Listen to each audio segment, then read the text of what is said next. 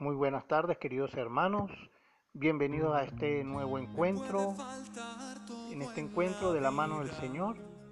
Hoy a eso de las 3 de la tarde estaremos iniciando las postraciones a Jesús sacramentado.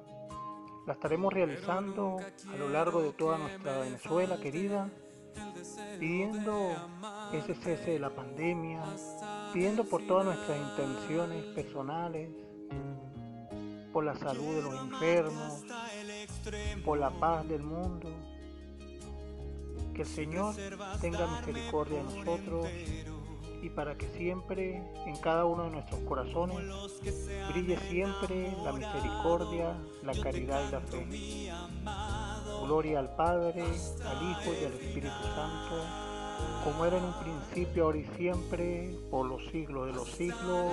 Amén.